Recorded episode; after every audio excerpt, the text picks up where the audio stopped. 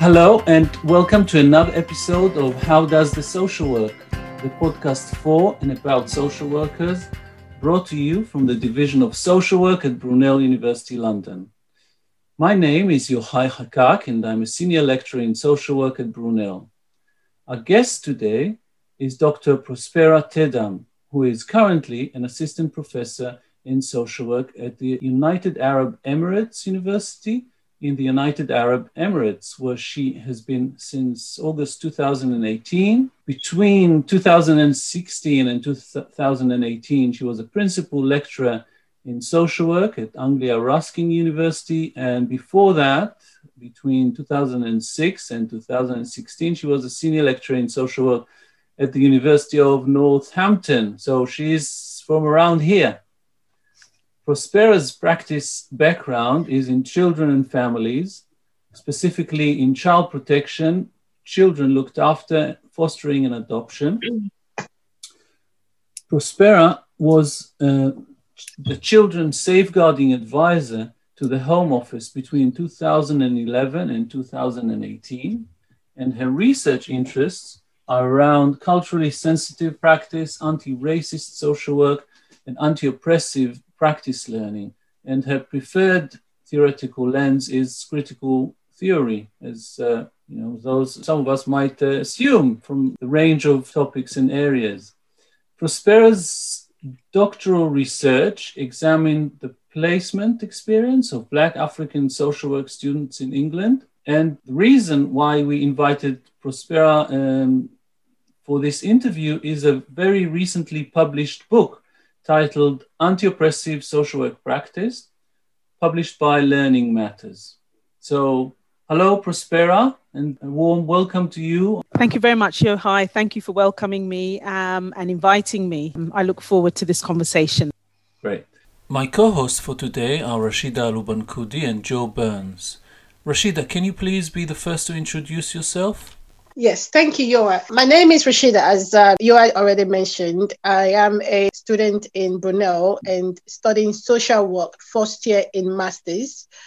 And my background uh, is from IT. I studied computer science and I've worked in sector like IBM games. And after having a kid, I start seeing things differently. You know, my views about people, nature start changing. And I knew that I would like to do something, something different where I can contribute to other people. Mm. And one of my sisters, she's a social worker as well, a social worker for 20 years, and she encouraged me to um, maybe start with volunteering just to see how I feel about people if it's the part that I would like to take a journey into.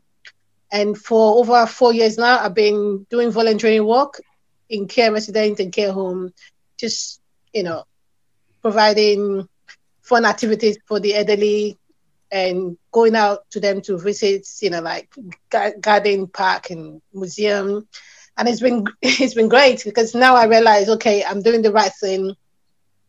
You know, this is something I would like to explore more and see how it plans out. And during the corona covid and one morning and i thought to myself i'm doing my masters so i actually make that decision less than two days and then i, I applied to brunel and and that's how everything came about and so far i'm enjoying the, the you know the lectures and finding out more in terms of how to help others and making you know the society a better place. So that's where we are right now. Thank you. Joe? Oh, yeah. So um, my name's Joe. I was a teaching assistant a long time ago in a special educational needs school. And uh, that was kind of a, a, job that really resonated with me. I, I've been working in, in various industries since then. That was about 20 years ago. Similarly to Rashida, I've got two small children. And again, that kind of made me think about what I wanted to do. Uh, really, I mean, I, I, felt like I was I was left it a bit late, but um, I started thinking about becoming a social worker. My mum trained as a social worker a long time ago, and she's a family therapist. And yeah, I, it, I, it, took me a bit of a longer time to think about it, but then when I when I kept revisiting it, it really felt like the right thing for me to do. I applied to Brunel, and they had me. So there you go. I'm, I'm very very pleased. I'm really enjoying the course. I already feel like it's one of the best decisions I've made. So there you go. Thank you. Never too late. yeah. Right. My first question is what inspired you to write this book? And before you ask answer the question, can I just say to you, your book is really amazing. Wow, that's a really good place to start with the questioning about why I wrote the book. And if I'm really being honest, it was because I was asked to. You know, I think that's probably the um, the child in me going, "Well, they made me." Um, they didn't make me, but to be to be fair, um, I was approached to write the book. Um, but I felt there was a book. There was there was there were at least some chapters of that book existing in my head anyway, through my experiences, through my own practice um, through what I'd been reading, through some of the research I've done, through some of my other writing. Um, and although the book in my head was anti racist practice, when I was asked to write about anti oppressive practice, I felt, well, yeah, okay, um, I could do that. Um, and so I was asked to write it, and I guess I could have said no. So I think that's the point at which you want to kind of hear the rest. So, why did I agree to write it? I guess. Yeah. Um, I think there's still a lot to say in this area, and I don't think that the book has done it any justice. Um, I, well, I think I think it's made a contribution. I don't think it's done it completely because, as you will remember from the from what you read, the 15 chapters, and I have attempted in those chapters to kind of identify the key themes for me that I felt would be useful for students. So I think in terms of of um, further work, there is further work to be done in this area. But I was really keen to have something in one place um, and hopefully, you will note from the way I write that my writing's not complex. My writing's not complex. And I pretty much write the way I speak. And I have found that over the years, that tends to appeal to certain groups of students. Of course, we have students who are way beyond that book and may decide that it's way too easy for them. But in order for us to actually um, seriously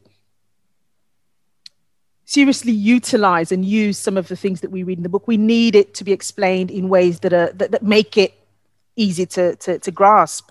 And so I put it together because I think a there was a need. Um, clearly, Learning Matters had said, you know, there's a need for this this book, and I I agreed when I did my own literature review around what's out there what's missing. I also recognized that because the nature of the world is such that it's changing so rapidly no book can ever be up to date. So as you can see, even though I started it way back two and a bit years ago, um, it went on that long um, and finally included George Floyd and COVID. And so by the time that book's written and out there, I bet there's a lot more that we could be writing a- about in terms of um, oppression, discrimination, social work more broadly. So I was pushed to write it because I think that over the years I, I I've built a real pool of things to say. And maybe it was wonderful that I managed to put them into one book. Mm. And and also um, from the book, is there anything that you know you experience yourself? Yeah, Rashida, I think the other thing that's really important for us as, as social workers and for the social workers listening is obviously our use of self and our ability to kind of reflect on our own experiences and where that's taken us, what our experiences have taught us about life, about ourselves, about the world, about social work. And so, yes, there were some really deep seated and painful incidents that I think could have come into the book. But you know, you have to kind of balance it out with this is not an autobiography, nor is it my therapy. But that said, there were still opportunities for me to share some of those. And I think the notable one for me, and you may remember it, is around um, the white man who walked into my office and said my name sounded like a piece of machinery. And each time I say it, I feel literally, I feel the pain. I feel the pain of that comment. I feel the pain of the statement. I feel that otherness just really looking down at me. Yes, so yeah, my name ain't Jane Smith, but my name is my identity and for anyone to suggest that it sounded like a piece of machinery and not keep it in their head, but to, to go that next step as to share it. And might I add, share it in my space. So that was my office. And whilst I didn't pay for the university office, it was given to me because I am providing a service for the university. So nobody um, deserves to have been treated the way I was on that day. And he proceeded to invite my white colleague to join him in the laughter, which she didn't. So I think that particular incident really does remind me of the role of social workers, but also do we stand by and watch people experience these levels of discrimination and oppression, or do we do something about those things? And mm. for the number of young people and children that we might work with who feel different already, um, then a reference to a name, what does that do to their identity? Um, I've had students in the past who have gone and changed their names by deed poll because they said, look, I've shortened it as many times as people want, but still I'm getting people say it this way, make fun of it. And the one that absolutely got to me was when a student changed it by deed poll, came back to university after holidays and said, I've changed my name. So that incident I felt was really, it was just spot on for the book. And it's also important for us to think about people's um, service users' lives, and that when a service user is telling you their story and their identity, that actually they're telling you those particular bits for a reason. And so it's not, it's not, it shouldn't be our role to kind of hurry them along with the story because you want to get to the bits that you're interested in, because yeah. those stories, those experiences have shaped them and have influenced where they are today and why perhaps you're visiting. So mm. I believe that it was a really useful um, reflection, and the fact that it still hurt. you know, years later, um, d- does really mean that I haven't gotten over it, and and I think linked to that was my comment around context matters, because I'm not blowing my own trumpet. Obviously, it's my it's my I'm married, so it's my marital, it's my husband's name, surname.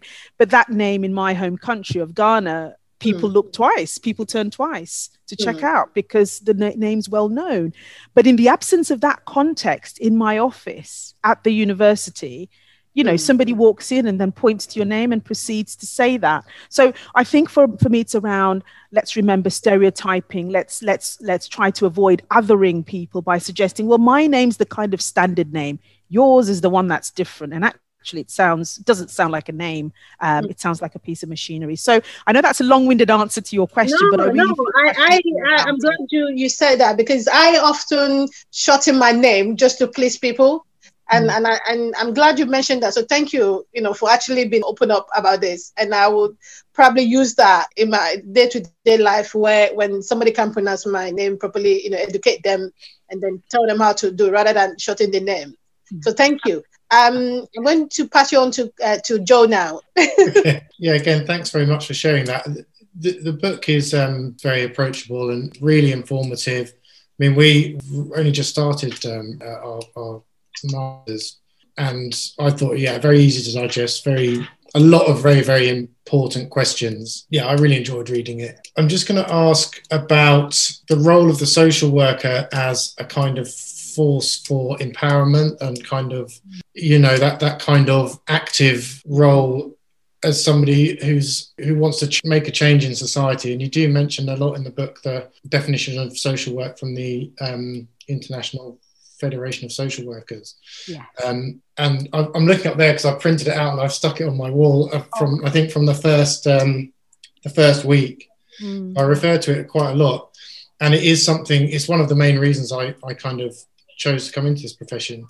But we do talk a lot about about the practical role of the social worker and, and how they're perceived in society as in a negative light a lot of the time.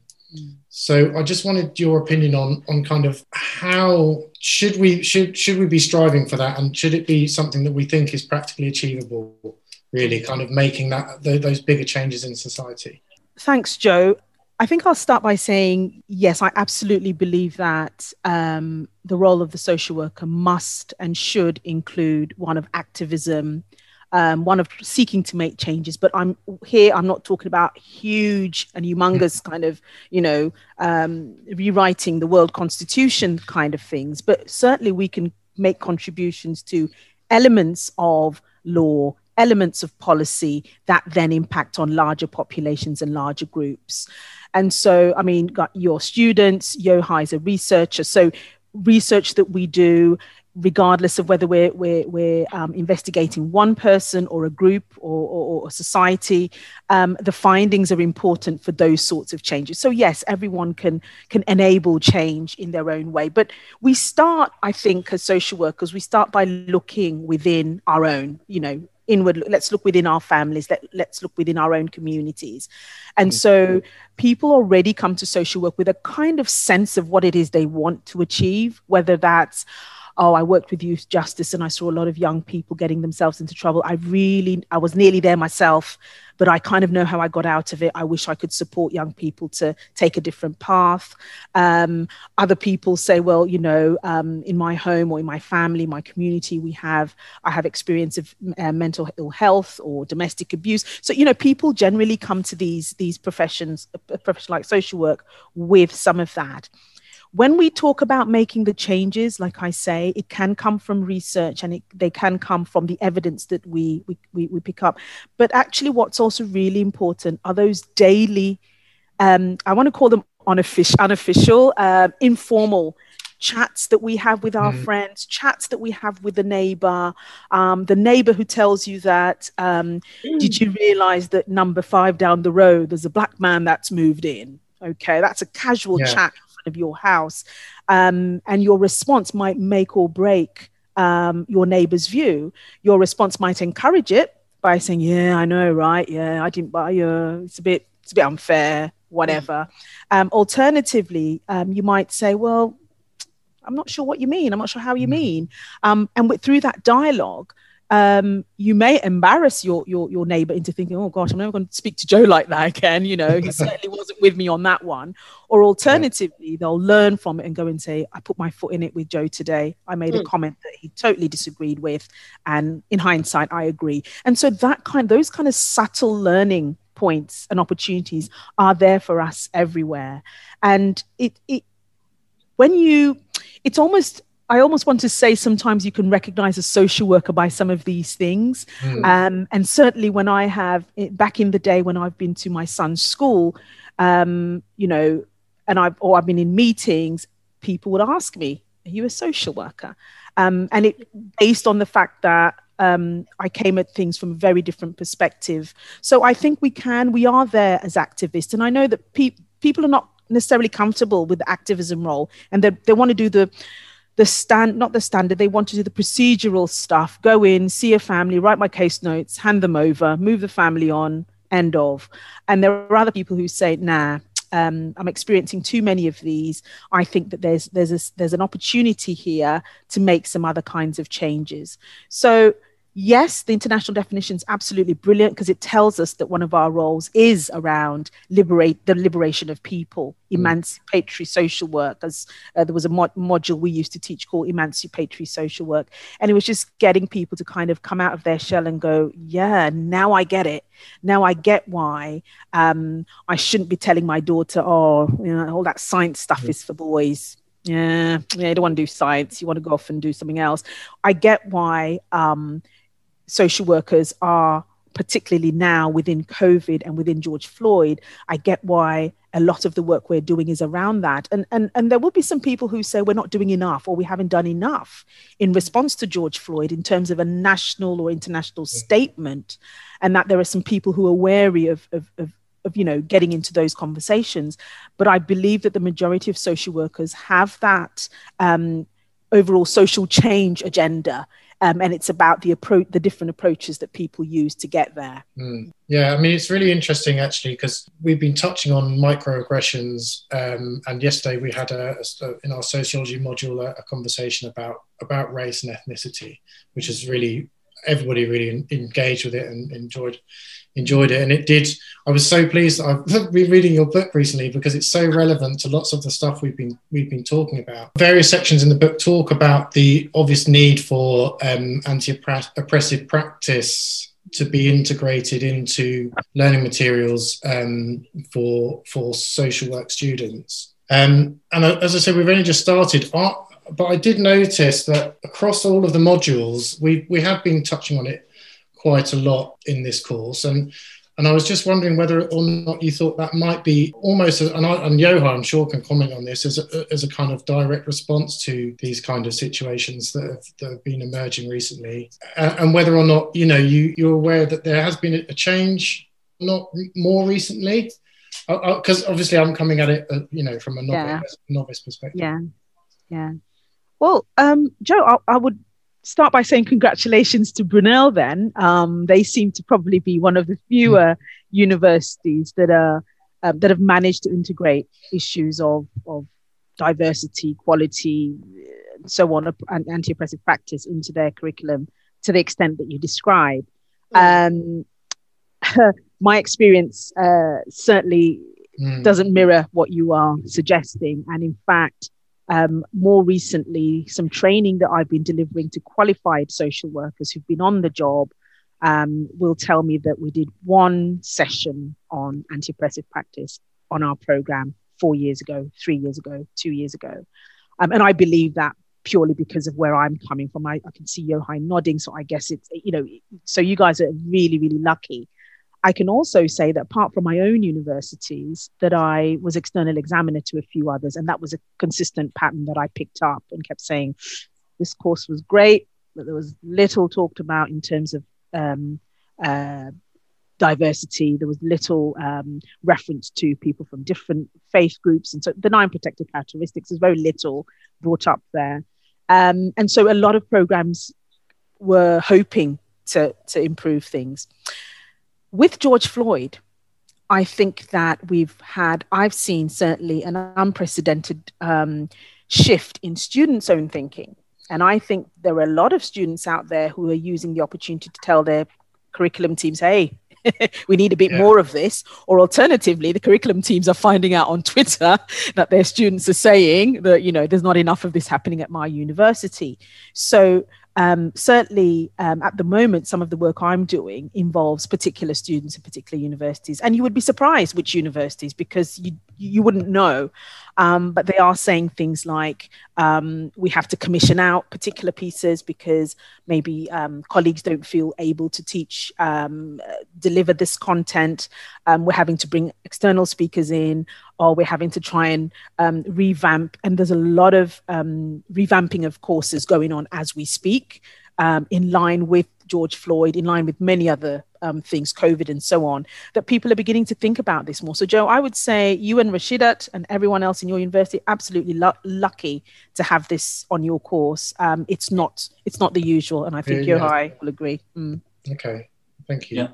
Right. Um, the next question you mentioned um, about seventy-one point seven percent of social workers in the UK are white British what can be done to increase the representation of minority ethnic community in social work, given their overrepresentation in the criminal justice and system of social work? Yeah. Okay. I think trying to remember when it was now because my PhD was around this. So um, the GSCC, so before the HCPC and now the Social Work England, we had what we call the GSCC, which was the General Social Care Council, and they were our regulatory body at the time. The GSCC was absolutely brilliant at providing statistics um, about progression through social work programs mm. in terms of um, gender, ethnicity, and race, ability, disability, all of all of the, the characteristics in terms of diversity, and successively, two three years in succession, the GSCC's research reported that actually Black students and Black African students in particular um, were the second highest number going into social work. So actually, it's not about the going in or the beginning of the course. It's about the end, the end mm. game. It's about um, progression through the course and then attainment at the other side. And right. that was the difficulty. So, in a lot of ways, some of my research, my, my PhD, and some of my research since then has looked at how can we support black and other minority students mm. to not just come into social work and be kicked out the year the next year but how can we get them to come in progress mm. and qualify um, like you know like the majority white peer so i don't i'm not disagreeing that we don't we we we we, we could do with some more um, diversity in social work but they are coming in the diversity is happening at the at the beginning we're not getting the progression and the the, the completion rate. Can you tell us something about the reasons okay yeah so Yohai, my my phd by the time i was doing the phd the research had suggested that like i say high numbers of black students were joining the program but they weren't graduating or they were graduating later and with poorer degree outcomes. So two one uh, sorry third class and a pass and a two two two um, and then if, if at masters, then it was a pass. Um, and research further indicated that placements were where the issue um, kind of that's where it came from. The whole thing about black students not doing well in, in, in university on social work programs was around placements.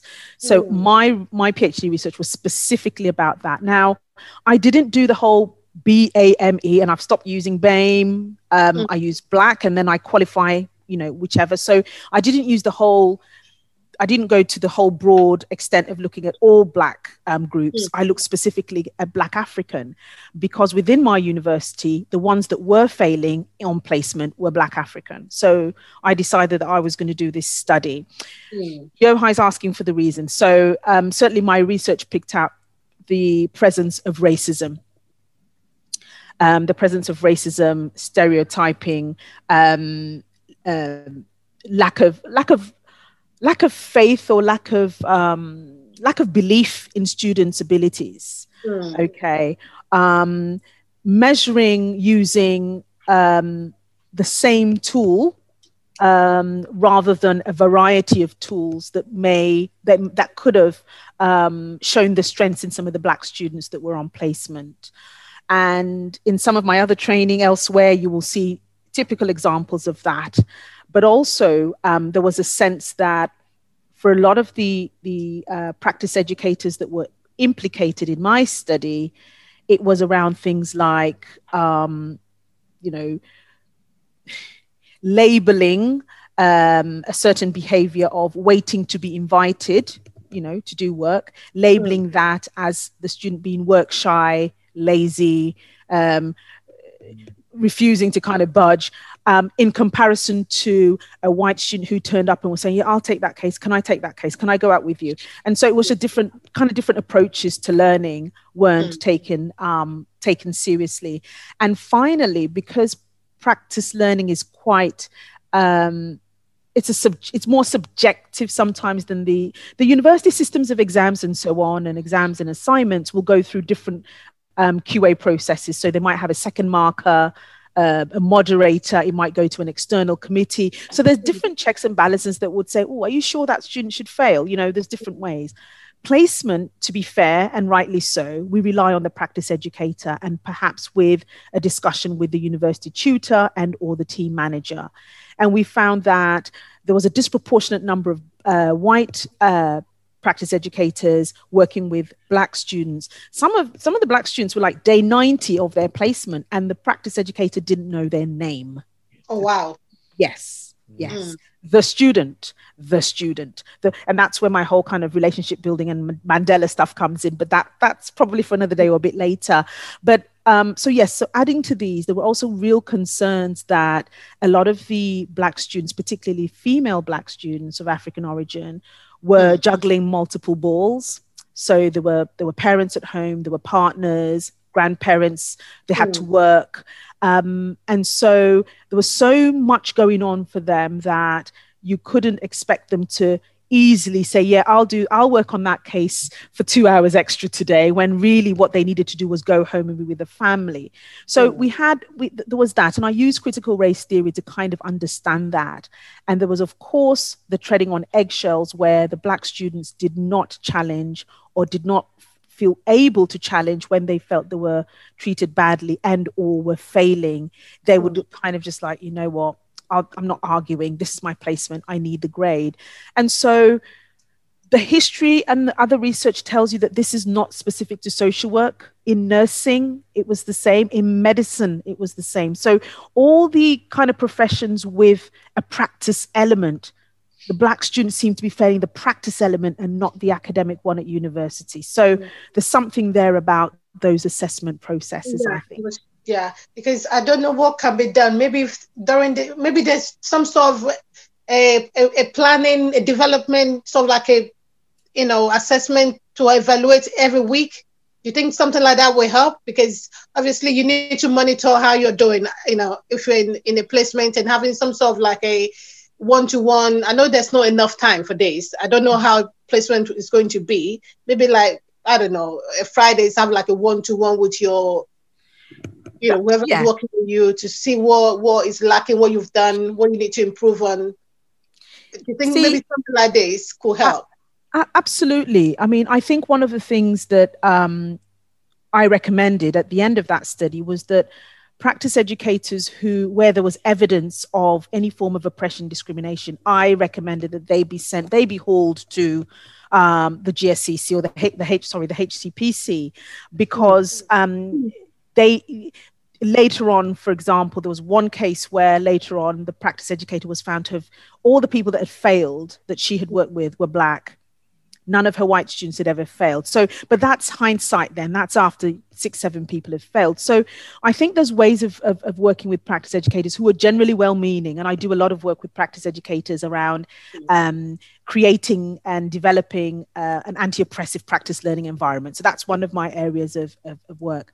But practically, yes, supervision is helpful, but also understanding that students learn in different ways yeah. student ex- express their learning in different ways. So if you've got a student who um, is, for example, struggling with reflection, then yes, reflection should be on the list about, okay, go and read these resources, let's practice reflection and so on and so forth. And I think that they're practice educators on the whole are well meaning, but don't forget they are also gatekeepers. They're gatekeeping, and rightly so. They we don't want the wrong people in social work, but are we actually keeping Right um, are we actually keeping yeah black people out? Mm. Absolutely yes. We um, my my my research picked that up as well, which is the definition of professionalism. I mean, to a point where one student who was wearing national, you know, traditional clothes, mm. um, you know, everyone she came in and everyone was staring at her and said, "What did we miss? What did we miss? Was it Diwali?" And she's like, "I'm from Nigeria."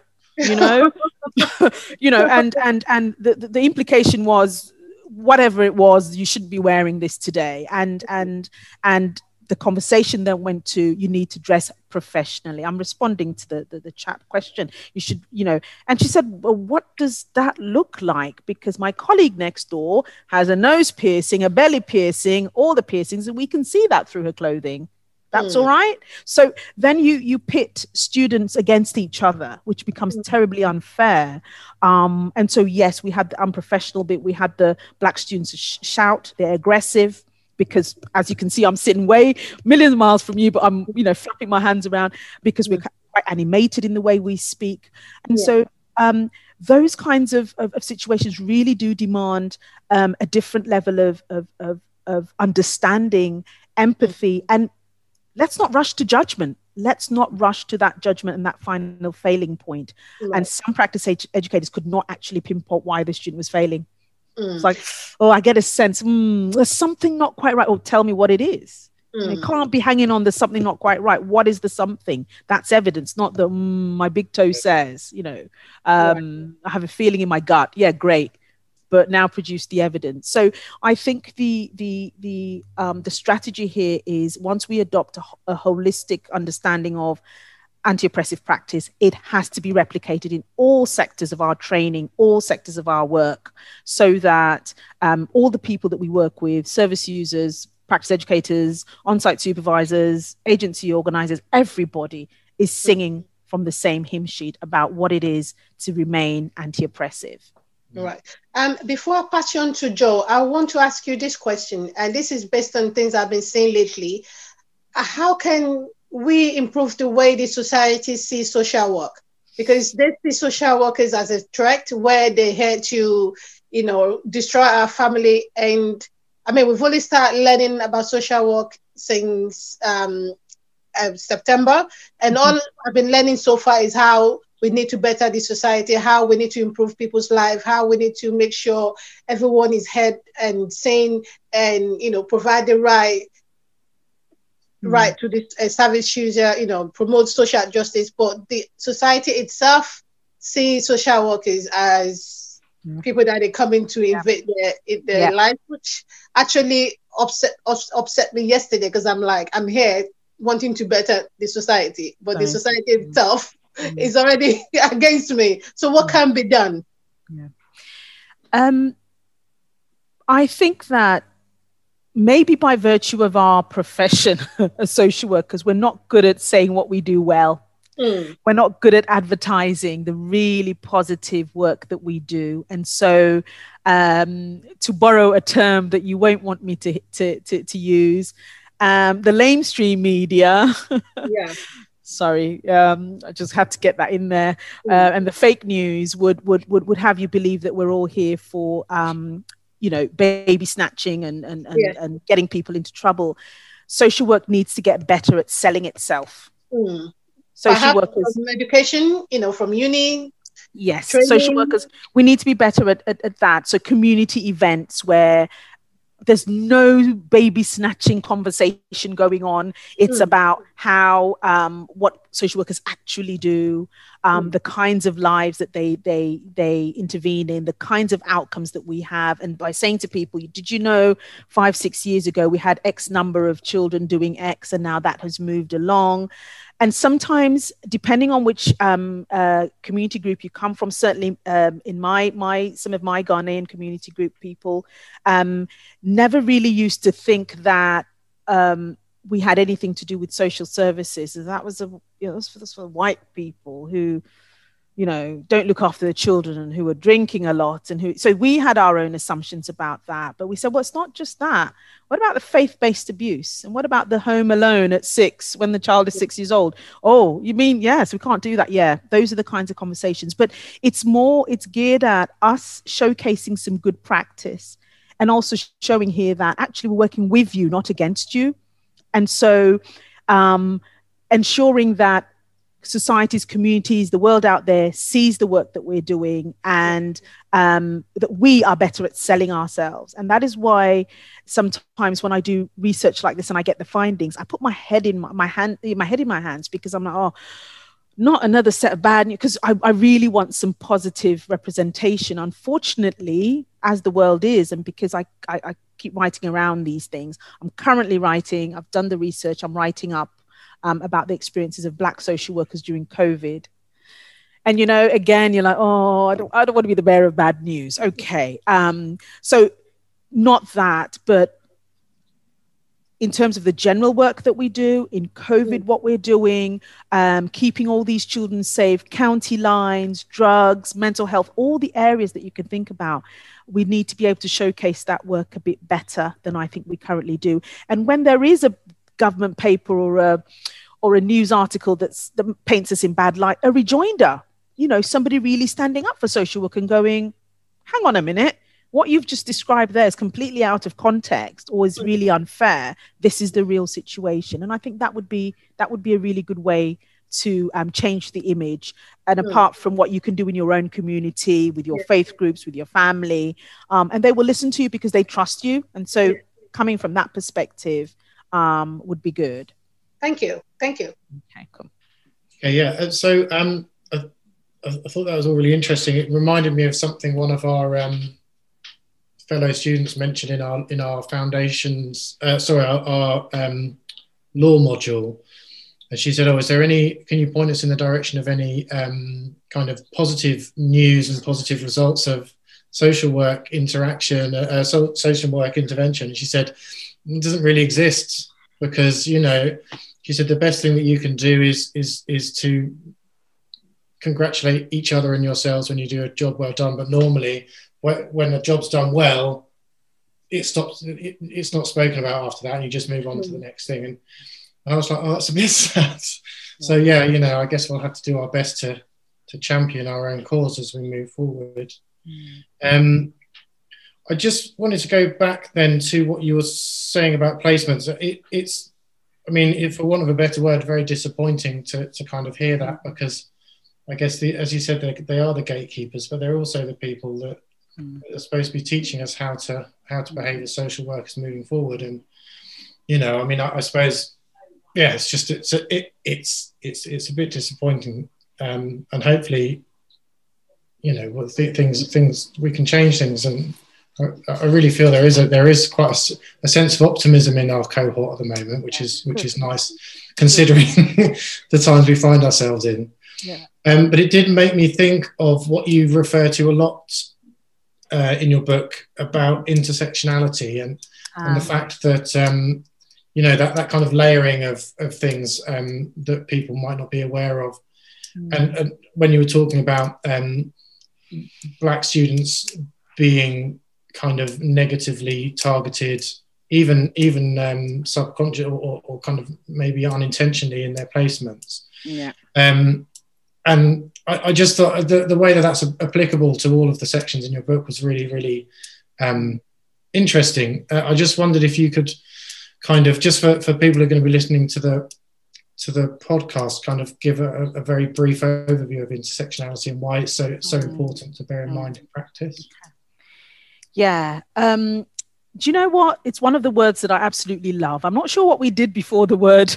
Yohai might remind me. I'm not sure what we what we did before. Certainly before I recognised that this came into into more of our social work parlance because it's come from law and through uh, Kimberlé Crenshaw and and Black feminism and so on. But before then, I can't remember how we we we, we what we did and how we explained it. But absolutely, um, intersectionality is around recognizing that none of us um, have just one social identity, and that we have the multitude of, di- uh, uh, of, of um, identities that we have overlap and interplay, and therefore um, can either make things really, really bad or really, really good, depending on where you sit. So I know the usual one that people people hear are if you're white middle class male, then you know great, um, and if you're and if you're you're black female, um, you know, working class, then you know. But it's not as I don't think it's as clear cut as that. I think that sometimes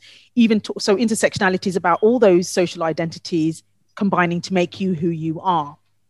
Now, it may be that um, I go into a placement as a black woman. I go into a, um, a placement that is, let's say, it's a black um, uh, advocacy organization. Okay. So, in that regard, my blackness is probably positive. It's a good thing. We're all black. That's wonderful. So, maybe in that regard, I won't get racism in, you know, but if it's an all male black establishment organization and I'm the only female, what I might get is sexism. And so, it's then down to myself and obviously everyone else to recognize that oh they won't say oh Prospera's fine in that organization you know it's a black it's a black led organization. Yeah but did you the last time i checked she was the only female. And so there's ways or she was um, she was the only straight woman you know so uh, or only disabled woman and so on and so forth.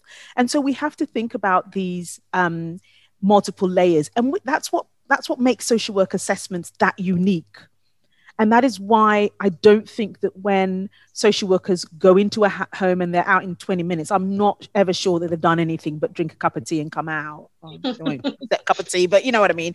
Um, I feel that you have to unpick those areas of the identity, those social identities, and how those have interacted to create that unique opportunity or experience for that person.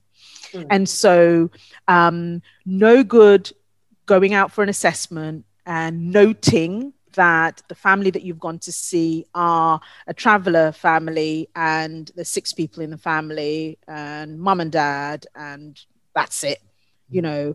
Um, how has their traveler status impacted on the experience they're getting where they are? How do the various various gender um, uh, differences play out within their family and within the wider community.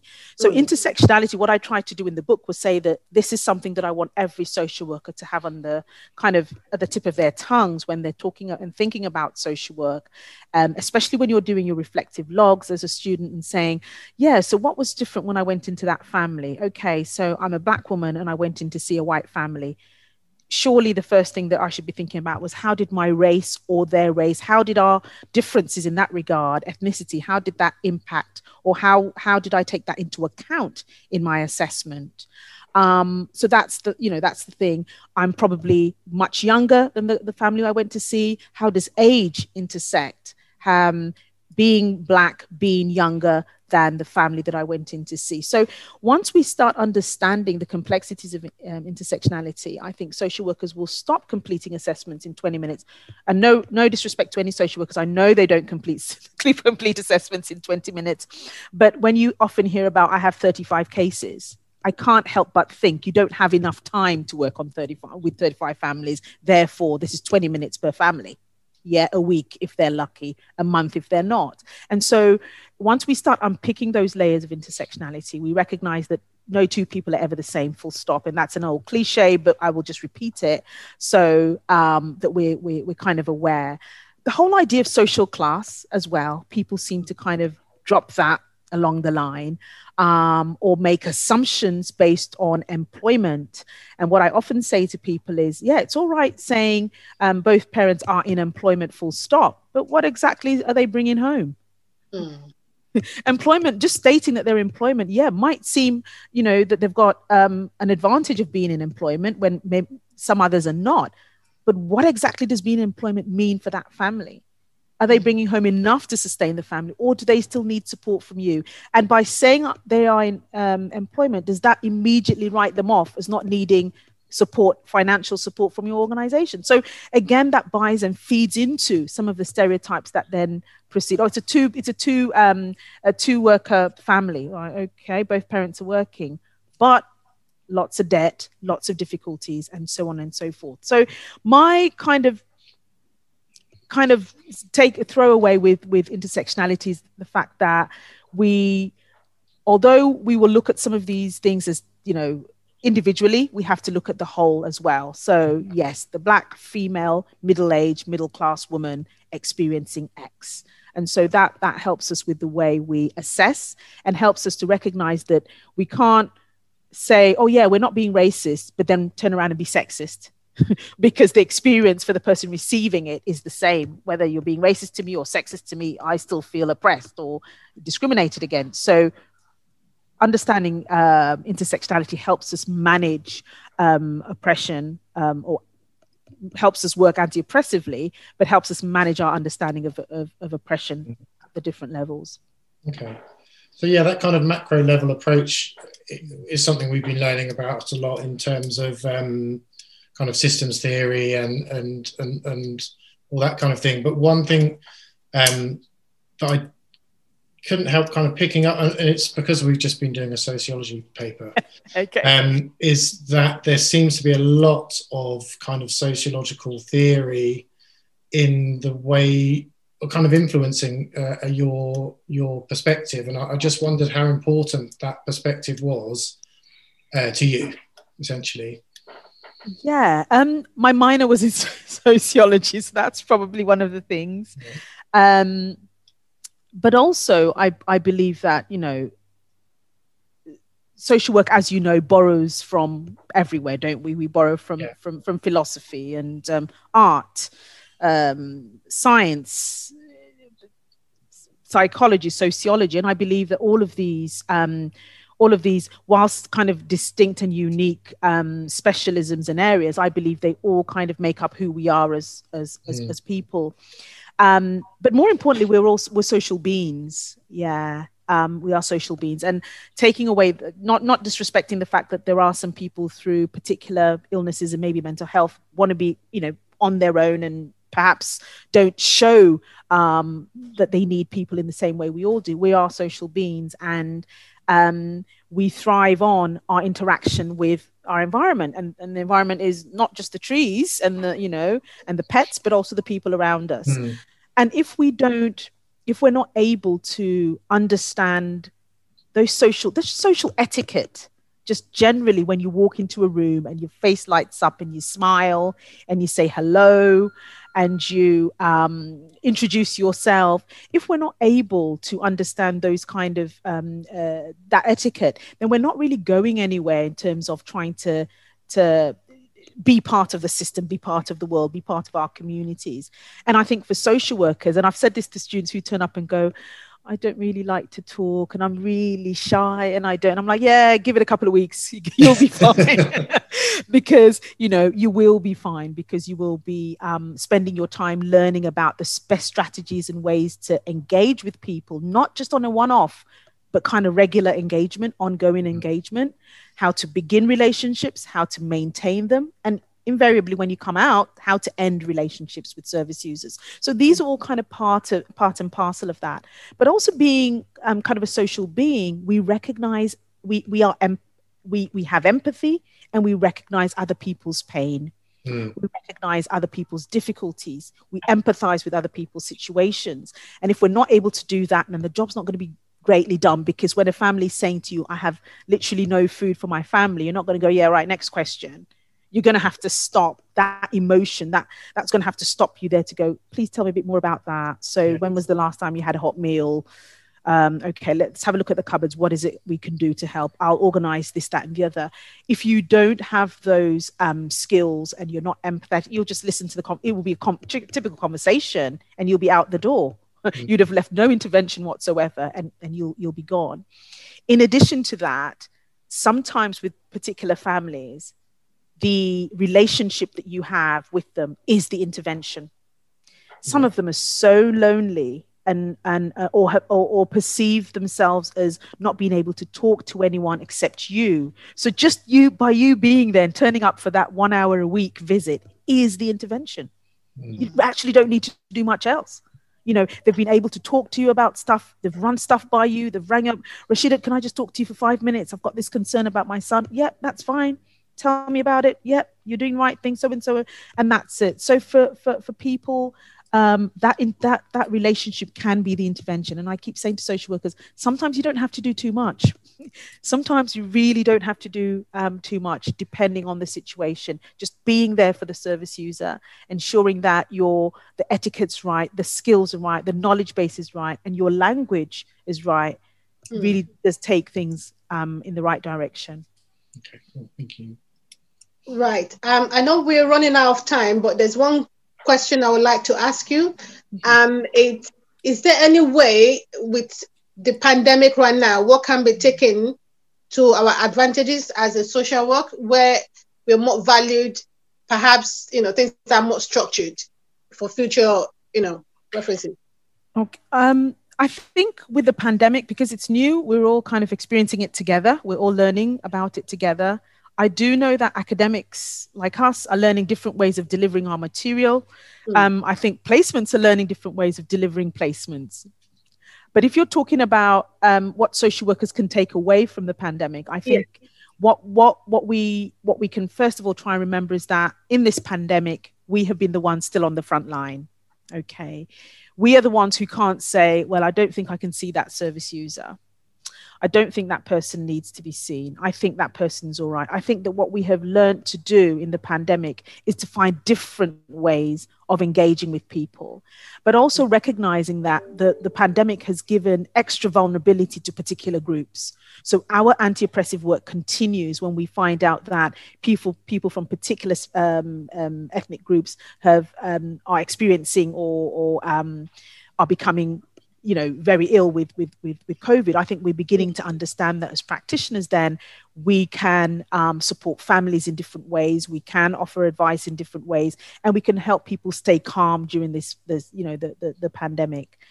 I think social work is going, going to a good place in terms of the um, uh, the sort of the American system is that they're they're used to working through hurricanes and natural disasters in parts of Africa and Asia. Social workers do that. We've been lucky in the West. We've been lucky in England, in, in, in the UK, where we haven't had a natural disaster that needed that. We haven't had until now a pandemic. So I think that it's teaching social work in the UK very different roles of the social worker and telling us that actually you're not just training to work specifically with a local authority in a team, but you're mm. also there as a as a community member um, engaging with people who are experiencing COVID in mm. um, in adverse ways, or we all are, but you know the one, ones who might be um, a bit more disadvantaged. If we already uh, mentioned COVID, you earlier mentioned a study that you are mm. writing up now. Is yeah. this something that you're happy to share with us? Okay. Um, yeah, sure. Um, so the study was looking at the experiences of social work, black social work students on placement during COVID. Um, and during the conversation with students or the, the, the, interviews, I realized, well, okay, I need to do the full thing. So let me talk to practitioners as well, because practitioners, why aren't you talking to us? I can tell you, I, because I shared this at the recent Community Care Live um, conference, for social work practitioners, um, there were, I'll, t- I'll tell about one particular example that might bring it all. There was one that really upset me um, a participant who was telling me about her experiences of her manager's um, misinterpretation or interpretation of shielding. And the story goes a bit like this. Um, so I'm going to use Rashida. So Rashida, um, you you want to uh, you're asking for permission to shield, mm, but you've told me that your family live in Zimbabwe. And so Rashida's like, yeah. So yeah, so there's no grounds for shielding. But Joe, I know that your family live in Lincolnshire. So yeah, you're right. You can you can shield. You don't need to come into the office. it was literally that kind of conversation by the manager.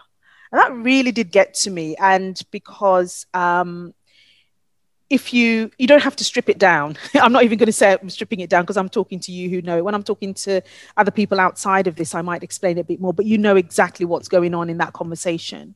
How did zimbabwe come into the conversation? Who defined shielding as if your family live in zimbabwe then don't shield? Um, why is there the othering of rashidat as opposed to Joe? Why is it because Joe's family are in Lincolnshire, he can shield and I can't? What about my children? What about Rashida's children? What about her, the, the other networks that she has? And so, true to the manager's um, definition or interpretation, Joe was allowed to shield and Rashidat was not. What, which meant that Joe handed all, over all his cases to Rashida and said, Here you go, see ya, bye. And off he went. He was going to work from home shielding because his family, his um, his grandmother and older people lived in in, in Lincolnshire, and Rashidats lived in in in Zimbabwe. She then ended up with all his cases, and what he was doing was ringing her day, daily basis, saying, "Yeah, how's how's how's so and so? Did you visit so and so? You know?" And so the shift in ma- because the manager, because it come from the manager, Joe obviously thought, "Well, actually now Rashid, it's my assistant. I past my cases, but I will ring her and check how it's going. So I'm an- analyzing those kind of things. It's actually nearly written up, to be honest, and then I have to see where I'm going to publish it. But um, I did find that whether you want to call it a misinterpretation of the, the guidelines um, or just their own interpretation, there's always something underneath, or certainly there were things underneath that didn't speak well to me. So that was a big issue. And the second issue was the fact that a lot of the Black um, practitioners also work independently, like agency workers. Therefore, taking time out during COVID to say, I'm not going to work, meant a loss of income. Um, and then when you dug deep, they said, you know, it's easier to go agency because when you're experiencing racism, two days and you're out of there. You don't need no three months notice where people can give you a hard time um, or, or you know, or you have to sign off sick. You can literally leave. So those kind of new, those kind of um, mm. messages have come out of, of, of, of, the papers that I'm writing at the moment. Um, with students, social workers, it was slightly different in that they, some of them didn't feel that um, the rules were applied fairly to the between them and, and, and white colleagues and, and sorry we, we they make these comparisons not me but they say things like well I was told I needed to stop my placement now um, because of COVID. And then I only had 15 days to go. My colleague was told she could keep coming. And there I was thinking it's because I'm black, I'm probably more, you know, more at risk and so on. But no risk assessment was done. So when I said, right, can we do the risk assessment so that I can see why you've asked me to stay at home? No, no, no. Um, the service users that work with Jane Smith want her to keep working. Your service users say that's fine, you don't need to be there, which meant that Jane was able to finish her placement on time, whereas the ones that I was talking to needed to wait until things slow down and then they would go and complete their placement. So again, that differential treatment, they had some good experiences. So I'm not going to say it was all bad, but where they were bad, they were bad, bad. You know what I mean? Where they were bad, they were like, oh, not again. But where they were good, it was like, okay, great. Um, there's somebody there taking um, account of what's happening. So those are two examples of the COVID related experiences um, of, of Black, Black social and minority social workers. Great, thank you. Mm. Okay, I, I'm just going to ask one more question, if that's okay. I, again, on that last point, it's just so um, it's kind of surprising that in this field that we're going into, that that is going on to such an extent, you know. And I, I, suppose that's that's why we're here to learn and, and, and make a difference. And and again, what what Rashida was saying about the public perception of social workers in light of COVID, I really hope that that's something that we don't forget about our, now that we're not clapping for NHS workers and all that kind of stuff. But mm. time will tell, I suppose. Um, I just wanted to touch on one one final thing, and uh, um, but it's to do with kind of the um, environmental crisis and, and the fact that that was very much in the forefront of everyone's minds um, last year, I suppose. And, and in terms of anti-oppressive practice and the fact that it's going to probably, you know, almost inevitably lead to more mass migration um, and kind of uh, bad experiences for uh, um, asylum seekers, uh, refugees coming into this country. I just wondered what your kind of take on on the possible impact for kind of social work practice of the environmental crisis moving forward might be and, and kind of how how important a part it's going to play. Again, I don't think it's an area that um, in the UK our universities in social work ch- touch on um, extensively. Although it's a serious, it's seriously kind of central area in America. American universities do touch, and some Canadian and, and actually some Australian ones touch on that. I guess if we're talking social justice generally, we're talking about you know uh, allowing people to to to live freely and live with clean air and you know maximize their their life chances through clean air, clean water, and so on. Then obviously we've got to be interested in what the what the environment does and what and, and, what we do to the environment and, and what we leave for the people that are coming behind us. So I think there is a duty there on social workers to, become more aware um, aware of that but also there's something about politics you know that's involved in all of this because certainly we have um, United Nations level or international level groups. I don't know which what, what they call the G this and the you know they have different groups that meet and discuss these things. And do we have a voice on those? And, and this I'm asking a genuine question. Do we as social workers have voices? Do we have representatives sitting on those committees? I suspect we do. I, I just mm. don't know them, but those are the places where those discussions need to happen. And if it's something that you are um, uh, interested in, then by all means, um, seek out the researchers in this area, the, the, the, the, activists in this area, and push it forward. And I just remember the way, um, um, I'll, I'll forget her name now, um, Greta, it Greta Thunberg? The way she's been bashed around, I mean, it's just mm. unbelievable that the response to, to a decent level-headed conversation. And, and so as I say, we're in, we, as social workers, we're in the business of leaving this world in a better place for the people that come after us, not a worse. And so, if we can't do anything at all, we shouldn't make it worse. You know, if we feel we're, we're lame ducks and we can't do anything, let's just not do anything, but let's not make it worse. Let's not actively make it worse. So, I would suggest that in terms of what social work can do in the UK, one, it needs to get onto our curriculum. It is, you know, people mention it based on their own kind of experience and, and interest, but I think we need to take this on board a bit more and we need to connect to those global um, organizations that talk about um, what the world's going to be in 50 years, 60, whatever, and, and how we can leave we can leave a decent world for, for the generations after us, as I say, in light of our whole emancipation uh, or emancipatory um, um, underpinnings. Okay, thanks. Okay. Yeah. Do we have more time for one more question? This is actually Joe's question. Um, it's about the Mandela model uh, structure. And do you think, you know, with caseload at the moment, well, with everything going on, will social workers actually have time to be able to actually use this process? This is Joe's question, but I said yeah. I'm not going to ask. okay. So I, I I think that um, making time is the very first thing we have to do as, as social workers. I'm, I'm mm. really sorry. As a student, you will make time to study. You will make time for your assignments. If it means staying up till midnight, if it means bribing the kids with McDonald's for them to keep quiet, to stay quiet while you do your work, we will find ways around getting our our, our school or university work in and our placements done. Mm. Um, now, when we're at work, we we take a different attitude. And i've heard it i've, I've heard this for years where practitioners say i've got back-to-back meetings. And all i keep thinking about is where's the time in between these meetings to reflect? Okay where's the time in between these meetings to think? Now you must find the time um, to not just work on the case or with the case, but you, mu- you must find the time to plan the case and think about the case. So when I say make time with the, the M of the Mandela model, it could actually be in terms of supervision. That, right. Yes, you've rushed around the whole week like a headless uh, chicken, but actually, when it's supervision, you are there and you've asked your supervisor to give you two hours and not 15 minutes to really talk through things.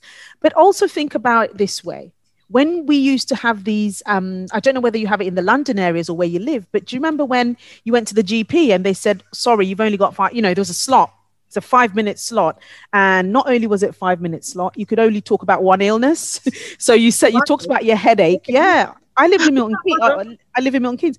You talk about your headache. You go to talk about your nose ache, and they're like, "No, sorry, book another appointment. Come talk about your nose." And like, mm. what if they're connected? In the same way as I would be upset with my GP, I feel that if we go into families with that kind of rigidity and not making the time, then we're setting ourselves up to, to, to, to fail because we're hearing part of the story, not the full one.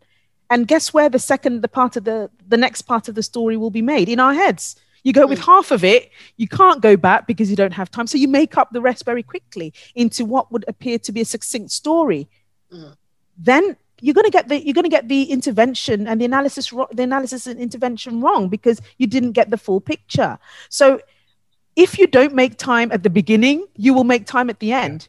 Mm. somewhere along the line something's got to give. And that might be in the case of do you know what? I closed that case uh, manager but literally within two weeks the case is back because you rushed through it. So yeah. absolutely making time to hear family stories, to hear families' own coping, how they've coped, how they may not have coped, what they want to try is important.